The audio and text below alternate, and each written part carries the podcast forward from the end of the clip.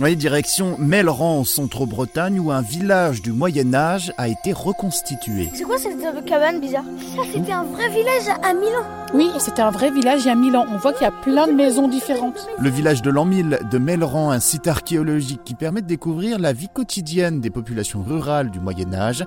Ce village a été reconstitué à partir des vestiges retrouvés lors de fouilles archéologiques.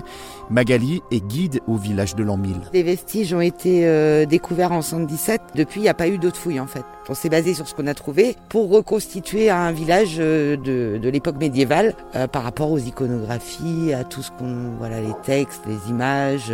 Grâce en fait à la partie reconstitution, on l'a ouvert au public en quatre-vingt-six pour visualiser vraiment la vie des paysans à l'époque. Tu traverses le village par la place, la place centrale, et ensuite tu vas découvrir les rues. Et puis les vestiges des maisons. On emprunte un petit chemin pour traverser le village, chemin d'ailleurs qui existait à l'époque. On croise des chèvres, des brebis d'ouessant, des poules ou encore des coqs et on découvre des maisons au toit de chaume. Vous avez vu que le matelas c'est en paille ? Oh, c'est bizarre. La table et tout. Il y a des ustensiles pour manger, euh, des assiettes, des gourdes et des assiettes entières cuites, une cuillère en bois, des paniers en osier et en tissu.